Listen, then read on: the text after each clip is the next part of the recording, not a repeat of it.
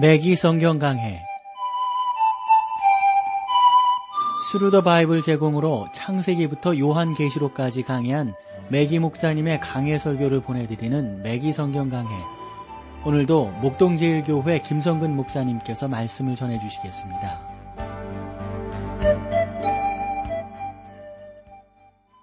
애청자 여러분 안녕하셨습니까? 매기 성경강해, 자 오늘도 여러분들을 요엘서로 모시겠습니다. 오늘은 요엘서 일 장 사 절 말씀부터 함께합니다. 파종기가 남긴 것을 메뚜기가 먹고, 메뚜기가 남긴 것을 늦이 먹고, 늦이 남긴 것을 황충이 먹었도다.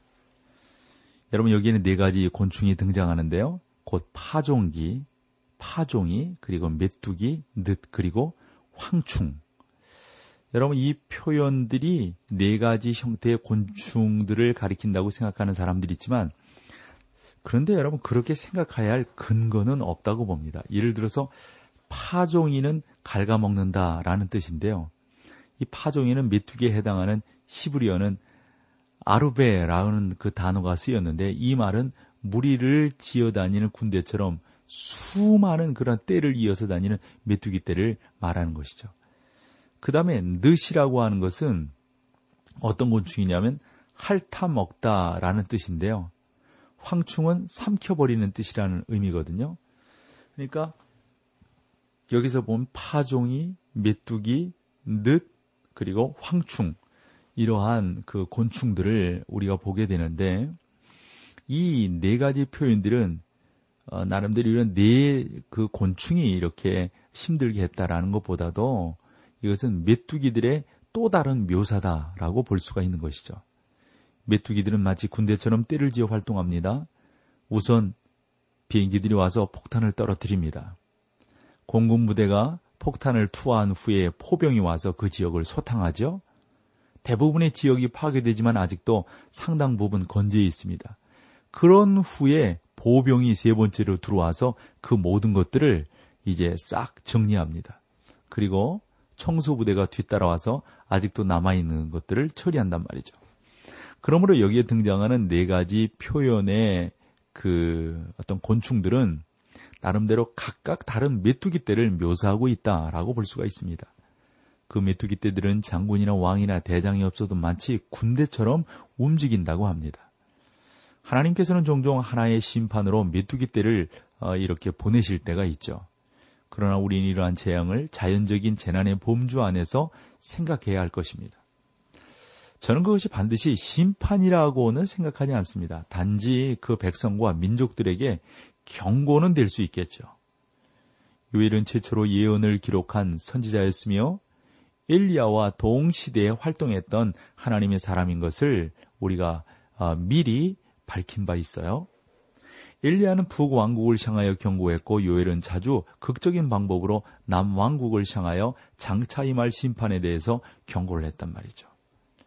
요엘은 지역적인 심판으로부터 지역적인 심판에서 미래의 심판으로 나아가는 그 나름대로의 어떤 선지자들의 예언 방식을 좇고 있음을 보게 됩니다. 그런 면에서 본문에 나와 있는 여호와의 날에 임할 심판의 의미들을 우리가 나름대로 추론해 볼 수가 있습니다. 여호와의 날은 가장 많이 오해되는 용어 가운데 하나지만 성경에서 가장 중요한 표현 가운데 하나라고 볼 수가 있죠. 요엘이 처음으로 이 표현을 사용했으며 여호와의 날이 무엇인지를 분명히 밝혀주고 있다고 볼 수가 있습니다. 요엘이 이후 다른 모든 선지자들은 그날에 대해서 말을 하게 됩니다. 모든 선지자들이 가리키는 바가 바로 요엘이 말한 여호와의 날로 이해해야 할 것입니다. 그리고 나서 우리가 계시록에 나오는 네 명의 말탄자들이 있거든요. 그 말탄 사람들과 더불어서 아, 정말 종말이 그 시작이 되는데, 즉 거짓 평화 후에 전쟁이 터져 나오고 기근이 오고 마침내 창백한 말이 죽게 될 것입니다. 저는 이 네 가지의 메뚜기 떼와 계시록에 나오는 네 사람의 말탄자들 사이에 있는 놀라운 유사성을 어, 여러분들에게 좀 소개하고 싶은데, 앞으로 그런 기회가 있으면 나눠보도록 하겠습니다. 어, 대환란 기간 동안에는 문자적인 메뚜기는 아니겠지만 그보다 훨씬 무서운 재앙이 이스라엘 땅뿐만 아니라 온 세계를 휩쓸고 지나가고 있음을 보게 됩니다. 주 예수 그리스도께서 이 땅에서 자기 왕국을 세우시기 위하여 다시 오실 때 이 세상은 전체적으로 황폐하게 될 것입니다. 요한일서 일 장 오 절 말씀을 볼까요? 무릇 취하는 자들아 너희는 깨어 울지어다. 포도주를 마시는 자들아 너희는 곡할지어다. 이는 단 포도주가 너희 입에서 끊어졌음이니.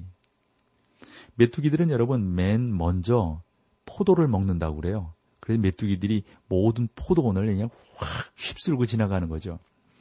그렇게 했기 때문에 그 포도주를 좋아하는 사람들은 포도주를 얻어 먹을 수가 없는 거예요. 그럴 때에는 알코올 중독자들이 저절로 치료가 되는 것이죠. 왜냐하면 더 이상 마실 포도주가 없기 때문입니다. 이것은 이스라엘 민족의 멸망 초기에 무서운 죄가 술 취함이었다는 사실을 잘 보여주고 있습니다.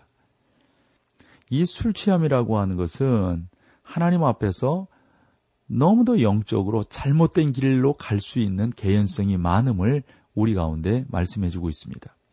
무릇 술 취하는 자들아 너희는 깨어 울지어다. 애당초부터 술 취함 때문에 이스라엘 민족이 아주 그 기초가 손상되기 되었, 손상되기 되게 되었다라고 하는 것을 우리 가운데 잘 보여줍니다. 그리고 결국 그 술 때문에 민족이 멸망되게 되고 술 때문에 우상 숭배의 죄가 더 깊어지게 된다고 하는 것. 이때로부터 사람들은 하나님을 섬긴다고 공언하지 못하게 된다고 하는 사실을 우리는 요엘 선지자의 지적을 통해서 깨달아 알 수가 있는 거죠.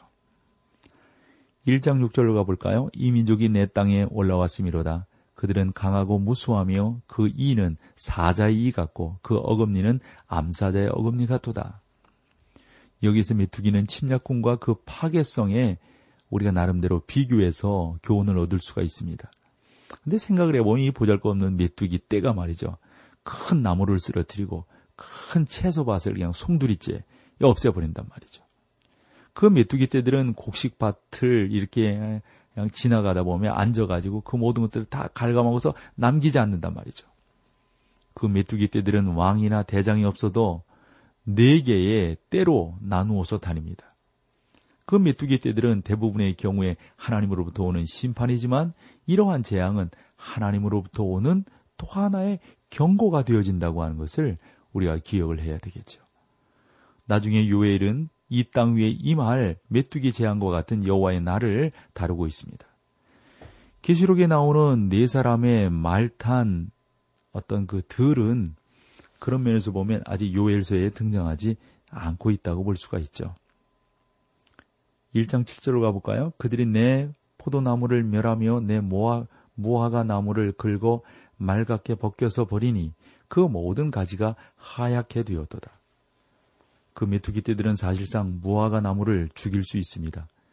그 메뚜기 떼들은 무화과 나무의 껍질을 아주 앙상할 정도로 아주 갉아먹는다 하는 거죠. 그러면 죽게 되는 것 아니겠어요?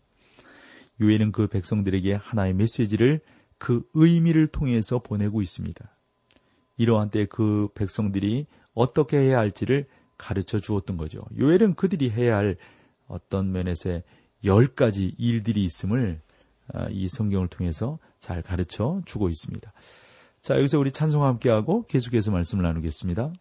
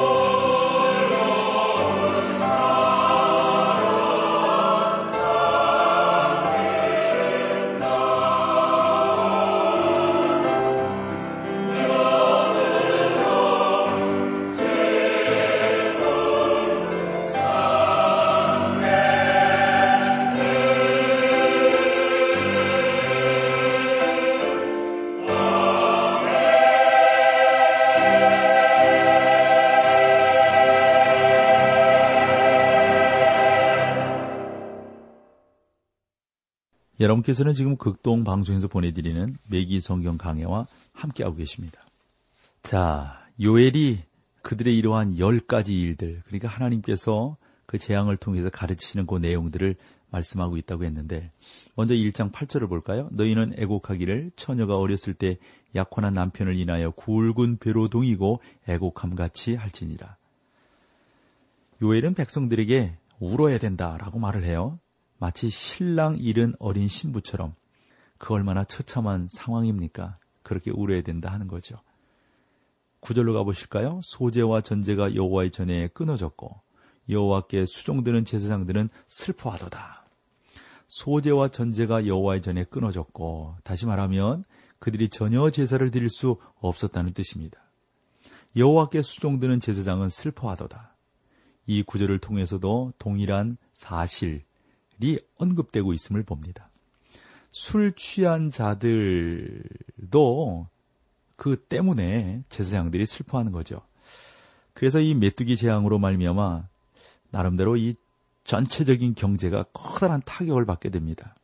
그래서 이 구절과 다른 구절을 근거로 선지자 요엘이 예루살렘에 대해서 뭐라고 말했냐면, 여기에서 어, 그 요엘은 여호와의 전에 여호와의 전에서 사역하는 그 제사장들을 향해서 너희가 올바로 하나님을 섬기지 아니하면 이 나라가 마치 메뚜기 때에 그 어떤 그 갉아먹음처럼 앙상한 경제적 피폐함을 경험하게 될 것이다 라고 하는 경고를 주고 있습니다.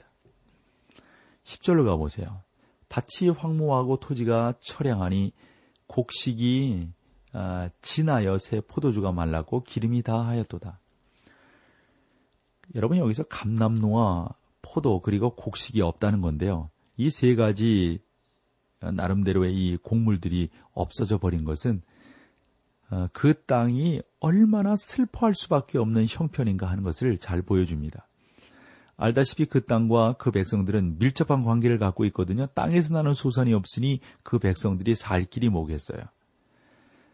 모세의 율법은 그 백성들뿐만 아니라 그 땅을 위하여 주어진 것입니다. 그래서 모세의 율법대로 살아가면 그 땅에 복을 받고 살 수가 있게 되는 것이죠. 요엘은 술 취한 자, 제사장들에게만 말을 했고 이제는 농부들을 향하여 말을 하고 있습니다. 요엘서 일 장 십일 절로 십 절을 볼까요? 농부들아, 너희는 부끄러워할지어다. 포도원을 다스리는 자들아, 곡할지어다. 이는 밀과 보리의 연고라. 밭에 소산이 다 없어졌음이로다. 포도나무가 시들고 무화과 나무가 말랐으며 석류나무와 대추나무와 사과나무와 및 밭의 모든 나무가 시들었으니 이러므로 인간의 실악이 말랐도다. 여러분, 여기서 보면 어, 나름대로 우리가 세 번째 재앙을 볼 수가 있는데, 농부들아 너희는 부끄러워할지어다. 네 번째는 포도원을 다스리는 자들아 곡할지어다. 그러니까 여러분, 요엘이 그들이 해야 할 열 가지 일들을 말씀드리고 있는데 그 열 가지 중에 지금 세 번째, 네 번째를 말씀을 드렸어요. 포도원을 다스리는 자들이란 포도원을 소유한 자들을 말하는 것이죠. 십삼 절로 가보세요. 제사장들아, 너희는 굵은 배로 동이고 슬피 울지어다. 단에 수종드는 자들아, 너희는 곡할지어다. 하나님께 수종드는 자들아, 너희는 와서 굵은 배를 입고 밤이 맞도록 누울지어다. 이는 소제와 전제를 너희 하나님의 전에 드리지 못함이로다. 그러니까 다섯 번째로 요엘이 말하는 것은 굵은 배로 동이라 하는 겁니다. 여섯 번째, 제사장들아 슬피 울지어다 하는 겁니다. 단에 수종드는 자들아, 너희는 곡할지어다. 제사 드릴 재물이 없었기 때문에 제사장들은 제사를 드릴 수가 없었습니다. 그 제사장들은 베옷을 입고 재를 무릅쓰고 밤새도록 누워 있어야만 했습니다. 왜냐하면 소재와 전제로 드릴 것이 없었기 때문입니다.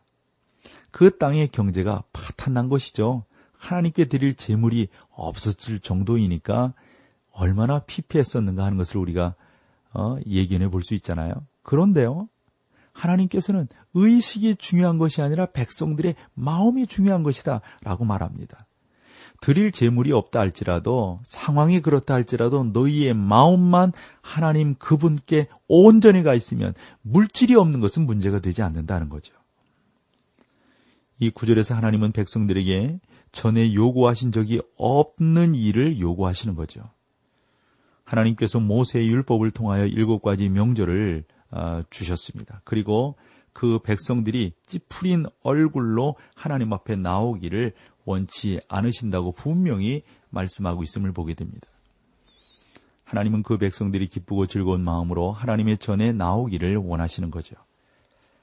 여러분은 오늘날 교회에 그리스도인들이 모일 때 보통 별로 좋지 않은 일로 모이게 된다는 사실을 아시는지요? 저는 우스갯소리 많이 한다고 어, 그 책망을 듣는 한 분을 아는데요. 너무 그렇게 책망을 하니까 그 집사님이 그냥 미소조차 그냥 딱딱해져 버리고 웃지도 않고 말도 안 하고 너무 시무룩해 하더라는 거죠. 그래서 아, 그냥 집사님 웃으시라고, 그냥 기뻐하시라고. 그런데 저는 좀 안타까운 게 왜 그분을 못 웃게 하는지 모르겠어요. 뭐 주책이 없다나요? 뭐 이런 식의 표현들을 쓰시던데 그래도 웃어야 되는 것 아닌가요? 하나님께서 맨 처음 그들에게 너희가 애통할지어다 베옷을 입고 제 위에 앉아 슬퍼하기를 원한다고 말씀하신 이유가 뭡니까? 그들에겐 죄가 있어서예요. 죄가 없으면, 그러니까 하나님 앞에서 기쁘고 즐거워할 성도들은 기쁘고 즐거워해야 되는 것이 마땅한 것이죠. 그렇게 우리가 살아가는 것이 당연한 것 아니겠습니까? 십사 절로 가보세요. 너희는 금식을 정하고 성회를 선포하여 장로들과 그 땅 모든 거민을 너희 하나님 여호와의 전으로 몰수히 모으고 여호와께 부르짖을지어다. 일곱 번째로 요엘이 아, 이스라엘 백성들이 해야 할 그 일 중에 일곱 번째는 너희는 금식을 정하고 하나님의 예전에는 어, 금식을 정하고 어, 요, 금식을 정하라고 요청하신 것이 없어요. 그런데 요엘은 지금 금식을 정하고 라고 말씀하고 있단 말이죠. 하나님께서 그들에게 명령을 주셨습니다. 그들이 죄의 가운데 빠지기 전에는 금식일을 정하라고 명령하신 적이 없어요. 그러나 그들이 죄의 가운데, 특별히 요엘 시대에 술 취하는 죄를 범하게 되자, 그러니까 술이 그 백성들의 정상적인 사고를 못하도록 만들자, 그때 너희는 금식하고, 이렇게 명령하고 있는 겁니다. 여덟 번째 이스라엘 백성들이 해야 될 이 요엘 선지자의 외침은 뭐냐면 성회를 선포하여 하는 겁니다. 다시 말하면 그들이 함께 모아야 한다는 뜻입니다. 하나님은 그들이 함께 나와서 그 앞에서 즐거워하기를 원하셨습니다. 그러나 하나님은 이 모임이 성회가 되어야 한다고 말씀하시는 거죠. 아홉 번째로 장로들과 그 땅 모든 거민을 너희 하나님 여호와의 전에서 몰수히 모으고, 어, 여러분 이때는 교회가 나가야 할 때이죠. 교회가 잠잠하면 안 됩니다. 마지막 열 번째로 여호와께 부르짖을지어다. 왠지 아시겠어요? 하나님은 자비롭고 은혜로운 어, 분이시기 때문에 하나님은 용서하기를 원하신다는 겁니다. 우리 하나님은 어려운 때에 마땅히 하나님 앞에 나아가야 했을 것이고, 하나님은 그들의 기도를 듣고 응답하실 수 있었다는 겁니다. 요엘은 이 백성들에게 경고했으며 교훈을 주었습니다. 이것들은 하나님의 축복을 원하는 그들이 마땅히 해야 할 바이다 하는 것이죠. 요엘은 이제 지역적인 상황인 이 메뚜기 재앙으로부터 말세 곧 여호와의 날을 향하여 내려가고 있음을 우리가 보게 됩니다. 어, 이렇게 해서 요엘이 당시 이스라엘 백성들이 그 술 취함의 범죄에 빠졌을 때 당신들은 이렇게 이렇게 하십시오, 그 열 가지를 명령한 것을 우리가 볼 수 있었어요. 한 번 더 제가 간단하게 정리해 볼게요. 첫 번째는 애곡해야 된다 하는 거였어요. 울어야 된다 하는 거죠. 두 번째는 수종드는 제사장들은 슬퍼해라 하는 겁니다. 세 번째는 농부들아 너희는 부끄러워할지어다. 네 번째는 포도원을 다스리는 자들아 곡할지어다. 다섯 번째 너희는 굵은 배로 동이고, 여섯 번째 제사장들아 슬피 울지어다 하는 거예요. 일곱 번째 너희는 금식일을 정하고, 여덟 번째는 성회를 선포해라 하는 겁니다. 아홉 번째는 장로들과 그 땅 모든 거민은 거민을 너희 하나님 여호와의 전으로 몰수히 모아라 라고 하는 것이고요. 마지막 열 번째가 여호와께 부르짖어라 하는 겁니다. 왜냐하면 하나님은 자비하고 은혜로우신 분이기 때문에 그렇습니다. 하나님은 용서하기를 원하십니다.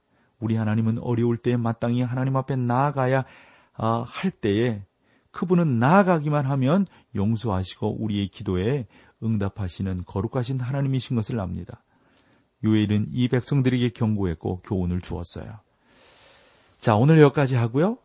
다음 시간에 또 요엘서를 통해서 여러분들과 만나 뵙겠습니다. 함께해 주셔서 고맙습니다. 매기 성경 강해, 지금까지 스루더 바이블 제공으로 창세기부터 요한계시록까지 강해한 매기 목사님의 강해 설교를 목동제일교회 김성근 목사님께서 전해주셨습니다. 이 시간 방송 들으시고 청취 소감을 보내주신 분께는 나침반 출판사에서 신앙서적을 보내드립니다. 청취 소감을 남겨주실 분들은 극동방송 홈페이지에 매기 성경 강해로 들어오셔서 사연을 남겨주시거나, 문자로 참여하실 분들은 한 통에 오십 원의 유료 문자 샵 일공육구, 샵 일공육구 번으로 보내주시기 바랍니다. 매기 성경 강해 오늘 순서를 마칩니다.